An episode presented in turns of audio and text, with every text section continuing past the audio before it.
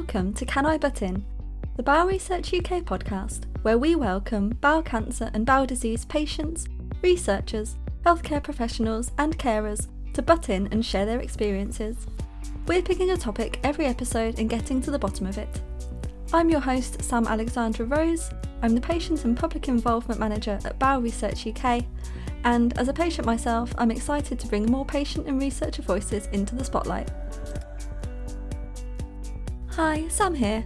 A quick note before we jump into the podcast. This episode was partially recorded in a shared office, and you may notice some background noise for the first three minutes. But that disappears for the rest of the episode, so please do stick with it because it's a very interesting conversation about the gut microbiome with two medical experts and me. Enjoy. Hi everyone. Today we're taking a look at the gut microbiome, a topic that's become increasingly popular recently. So I'm joined by Simon Carding, Professor of Mucosal Immunology at the University of East Anglia and Head of the Food Microbiome and Health Research Programme at Quadram Institute in Norwich. And I'm also joined by Adele Sayers, a consultant colorectal surgeon at Sheffield Teaching Hospitals with a particular interest in IBD. Welcome both of you to the podcast. Thank you. Hi, thank you. So I'm going to start off with a couple of basic questions and then I'll let the experts talk because I don't know too much about the microbiome. So I'm here to learn. So I'm just going to kick off by asking what is the microbiome? Okay, so the microbiome uh, refers to a collection of microorganisms that live in a particular environment. Um, and the microorganisms collectively make, make up a microbiota, which is another term that's heard a lot in this area of research. And microbiotas consist of not just bacteria, also viruses, uh, ancient bacteria, which we call archaea, and then there are fungi as well, as well as some protozoa. So if we include the food that we eat, the gut contains every known kingdom of life. And my particular interest is the gut microbiome and how that interacts with us to keep us healthy and also may be involved in disease. So there's the gut microbiome. That implies that there are other microbiomes. Is that right? So every surface, external and internal, is with microbes, which make up unique. If you think of the skin, and all the different parts of the skin, you know, the, the skin on the back of your hands, under your armpits, in your groin, etc. They all contain unique collections, unique microbiomes of organisms. And then all the internal surfaces of the body are also coated and covered with microbes as well. So we are, in essence, probably more microbes than we are human. There are more microbial cells in or on our body than we have cells in our own body. So interesting thought there. We are probably more microbes than we are human. So where does the microbiome come from then? How do these this kind of environment how how does it get created in the gut? So we're essentially born sterile. So by conventional birth, the vaginal birth, mothers are the original source of our microbiomes. Um, now, if we are born through cesarean section, then we tend to get populated by different microbes depending on where that procedure occurs. But normally, the mother is the source of most of the microbiome. And then as the infant develops, it acquires them from its environment, from other people, from pets, from the food, etc. So, but it's initially colonization by the mother's microbes, that particularly during passage through the vaginal canal where the infant gets the initial colonization. Right. Okay. Interesting. It's become such a hot topic recently, hasn't it? There seems to be a lot of people talking at the moment about the microbiome. You see things on, on TV about it and on, on the radio and things. Why do you think that it's it's gotten quite popular recently? Uh, because it's essential for our health and well-being. I mean, in a nutshell, that's what it basically comes down to.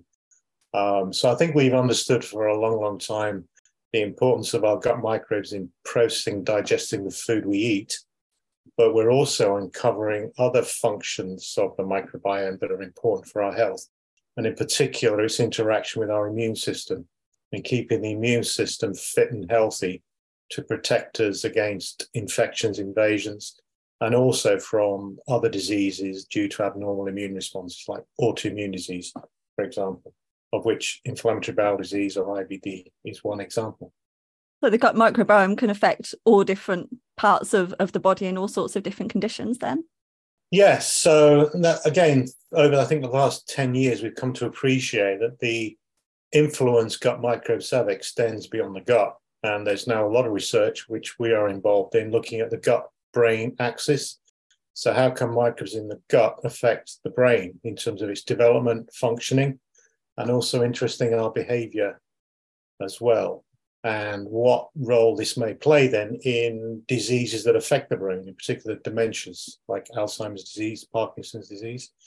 And then there are others in the Quadram institute that are very interested in the gut liver axis and the role that gut microbes can play in liver disease. And then we're also working with groups in other universities in the UK looking at the gut joint axis. So the potential contribution gut microbes can make to uh, musculoskeletal diseases like rheumatoid arthritis, for example. So it, I don't think there's an organ in the body that cannot be affected or influenced by gut microbes. And you're also doing some research into the gut microbiome and ME, is that right? Or chronic fatigue syndrome? Yeah, myalgic encephalomyelitis, chronic fatigue syndrome, ME, CFS. Yep. So we've been working on that for a few years with the Invest in ME research charity, which funds most of our research. And again, the, the perspective we're taking there is looking at the gut microbes in these patients because historically ME is triggered by an infection usually a virus infection. And the usual candidates there are Epstein Barr virus, EBV, cytomegalovirus, herpes viruses. Um, but we're also looking at the possibility that the viruses in the gut may actually be a cause of ME. So we're very interested in gut virus immune cell interactions in ME. And we're also looking at translating that research and developing clinical trials to interrogate what impact changing gut microbes might have in ME CFS. Really interesting. And yeah, it sounds like the microbiome is just so important to all kinds of, of, of different things. Is there anything that people can do to help their microbiome or to kind of improve that environment in their gut? Yeah, so one of the big factors that influences your microbiome and how it functions in the gut is actually lifestyle and behavior. So where you live, how you live. Because one of the things in there is diet, what you eat.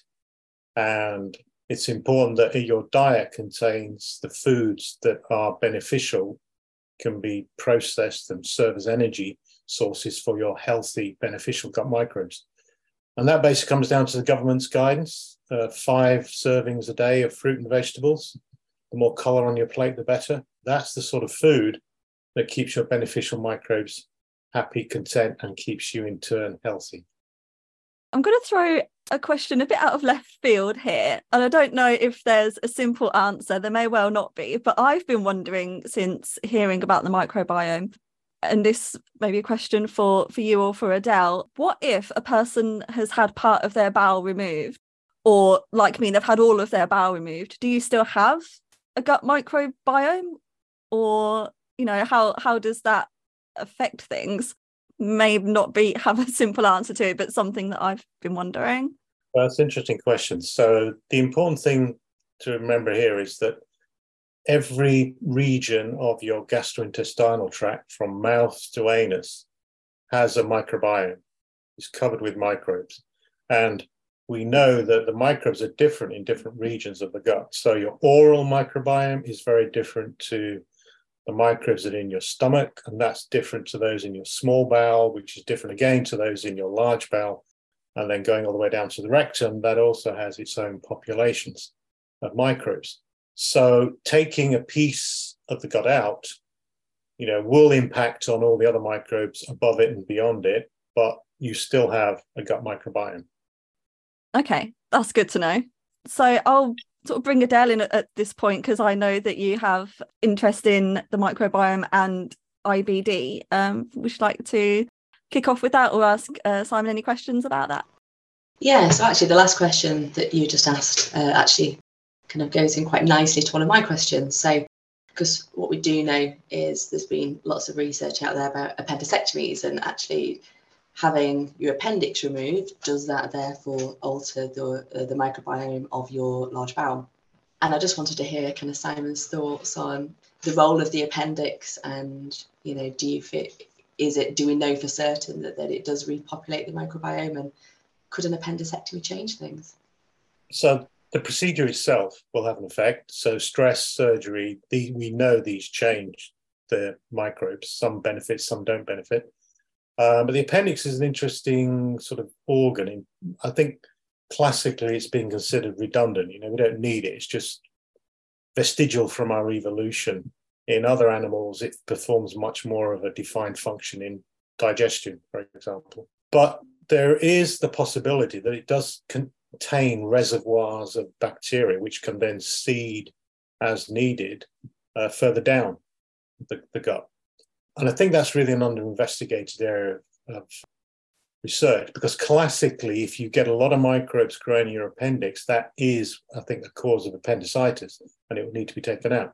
So if there are microbes in there normally, they have to be tightly controlled so they don't become disruptive, overgrow, and then cause severe pain and other complications from, from that resulting in surgery. So I think in a normal healthy individual, they probably do contribute to the topping up of the microbiome.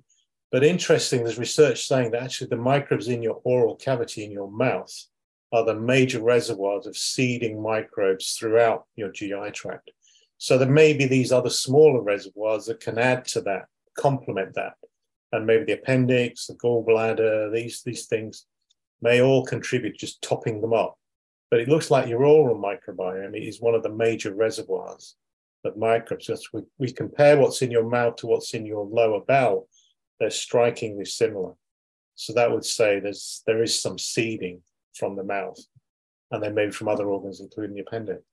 Brilliant, really interesting. Actually, I didn't know that about the mouth. That's because uh, certainly kind of a lot of the research that that just with regards to uh, definitely ulcerative colitis all very much concentrates on the appendix. But that's really interesting. Uh, I guess the next thing that I was just, because I know you've got a lot of experience with regards to the microbiome and IBD. Um, I know there's still an awful lot that's not currently known, um, but I was just wondering kind of what, what your opinion is on kind of how the microbiome might influence IBD with regards to developing it in the first place, but also with regards to the severity, because it can be very, you know, the severity can be very different in different populations. Yeah, I, I think a lot of the research looking at the role of the gut microbes in disease has sort of been pioneered by looking at IBD. I think that was one of the first autoimmune diseases in which there was a demonstration of antibodies in the blood which were reactive to gut microbes. That the, uh, the same, so a patient had antibodies in their blood that reacted with their own gut microbes. Now, normally that would not be expected or even anticipate or be beneficial because your immune system is therefore attacking your gut microbes, which probably is one of the important drivers of the disease process in IBD. So from that, there's been a lot of research trying to identify, okay, what are the key microbes that may be involved in, in inflammatory bowel disease? And, you know, there's no clear picture emerging from this. And that's probably not surprising because everybody's gut microbiome is unique even identical twins have different gut microbiomes. So trying to find, you know, one microbe that causes IBD in every patient is probably, you know, too aspirational. It's not going to happen. So instead, I think what we're sort of coming to believe is one of the key events is actually a breach of your gut barrier, your gut wall. This becomes damaged or it becomes leaky through exposure to toxins or antibiotics or some other drugs. And that leakiness then allows microbes to escape into the blood. They can cross the gut wall, get into the bloodstream, and that's when that kicks off this sort of massive inflammation, which then feeds back into the gut, and that could be inflammatory bowel disease. So I think in terms of hunting down the causes, you need to be looking at the microbes that take advantage of the leakiness in the gut to get into the blood to start interacting with the immune cells to kick off the inflammation. And, and again, that's probably a collection of organisms. It's probably not one organism. So, you know, trying to hunt down one specific microbe to account for all forms of IBD, I think is a bit too ambitious. Instead, we need to be sort of focusing on repairing the gut barrier to keep the bugs out, and then we can the immune system should calm down, and that should then put patients into remission. So I think a lot of research that I'm been aware of now recently is targeting that. You know, can we restore the barrier to then stop this influx of these microbes continually stimulating the immune system? And that can be done in various ways. And I'm sure Adele is very aware of all the therapies which are aimed at sort of relieving that the pressure off the repairing of the barrier to help patients. So I think that that's key, I think, in inflammatory bowel disease. And as well as if you can replace everything in the gut, all the microbes with a, a new healthy microbiome, that's probably going to be beneficial in some patients as well. And I know there are trials underway currently looking at this microbiota transplant procedure as a means of eliminating whatever the disease causing microbes are and giving a fresh, healthy microbiome to the patient. And that's called fecal microbiota transplantation, or FMT. Brilliant, thank you. That was really well. You first of all, you, have just anticipated my next question, which was all about FMT. So thank you for that. Uh, but yeah, no, that's that's yeah, really really interesting. I know that uh, there's been lots of questions asked as well about actually could altering the microbiome in itself lead to remission of IBD, but obviously it seems that it's a lot more complex than perhaps you know than in the reading that I've done that I've perhaps appreciated. And this also goes into the question about the appendicectomy, because like I said, there's, there's there was certainly a study that's been done where we're trying to induce remission by doing appendectomies. But again, sounds like there's an awful lot more to it than just a simple appendicectomy to, you know, potentially induce some remission, uh, remission of IBD. So that's brilliant. Thank you very much. And another question I did just have is with regards to the microbiome, and this is not just for IBD patients, this is for all patients out there. What one kind of take home message would you have for people? What one thing do you think is most important uh, for people to appreciate about their microbiome and the potential effect it might have on them? Yeah, so I mean, I always get asked this question at the end whenever I give talks. Mm. What can I do to keep my microbes healthy? And it's, it's quite simple, really. It's your lifestyle and behavior. You know, mm-hmm. everything you do, your lifestyle, the diet you have, exercise, all these things feed into your gut microbiome. And one of the things I think people often forget is that the gut is your second brain. You know, it's jam packed with nerves, nerve endings, and that's how microbes communicate with the rest of the body through the nervous system, but also the hormone system. So there are more hormone producing cells in your gut than anywhere else in your body. And it's also the largest immune organ in your body. So the gut microbes can interact with your nervous system, your immune system, your hormonal endocrine system, and of course, all of these things influence all sorts of behaviors, but collectively, they're all there to sort of keep us fit and healthy. So it's very important, therefore, that you maintain your gut microbes through like a healthy diet, healthy lifestyle. You know, eat your five servings of fruit and vegetable a day, keep your healthy microbes beneficial. And in turn, you know, they'll interact with all these sensory systems in the gut to keep the rest of your body fit and healthy, hopefully. And it's when things go wrong. It's like when you get an infection. So, you know, you get food poisoning, for example, that can have a severe impact on your gut microbes. I mean, you know, just get diarrhea and you feel awful, but your gut microbes take a long time to recover and get back to their pre-infection state. Same with antibiotics. Of course, you know, a lot of antibiotics are taken, particularly children, uh, and that can wipe out a lot of healthy microbes at the same time as targeting some of the more nasty microbes. So, you know, drugs, infections, they're the two things that will really drastically shift your microbiome. And it can take a while for them to recover. So, things that can help your microbiome recover are obviously your diet, but also probiotics and also things like superfoods. So, fermented foods, which are really good, like kefir, for example. And that's because they contain plant-based materials to keep your gut microbes healthy, but they also contain healthy microbes which you consume along with that. So you get the benefit of a probiotic and a prebiotic in your fermented food. And that can really help you more rapidly restore your healthy microbiome when you've had a period of illness or you've had a long exposure to antibiotics. Perfect, thank you. Yeah, that was one thing. It just reminded me of another question I was going to ask, just with regards to uh, fermented foods, because I know that's very popular at the moment. You know, people drinking kombucha and a shed kefir and also mm. sauerkraut. I see an awful lot of that on the shelves at the moment. Yeah. No, really good. I think I might start uh, stocking up on kefir then. there are several people at Quadram that are making their own kefir, you know, so it's it's not difficult to do, and it is mm. really a superfood. They're all superfood. Mm. Amazing. Thank you, Simon. Thank you for answering the questions. Okay. Thanks, both of you. I think that's a really good crash course in the gut microbiome, uh, useful for me, and yes, I think useful for anybody listening as well. Thank you both for taking the time to chat about this today. You're welcome. Thank you very much. No, thank you very much. Welcome. Thank you for listening to Can I Butt In? This podcast was brought to you by Bowel Research UK. Find out more about the charity, our work, and how you can get involved. Visit bowelresearchuk.org where you can join our People and Research Together network or part, read about our research campaigns and fundraising, or make a donation to support the vital work we do.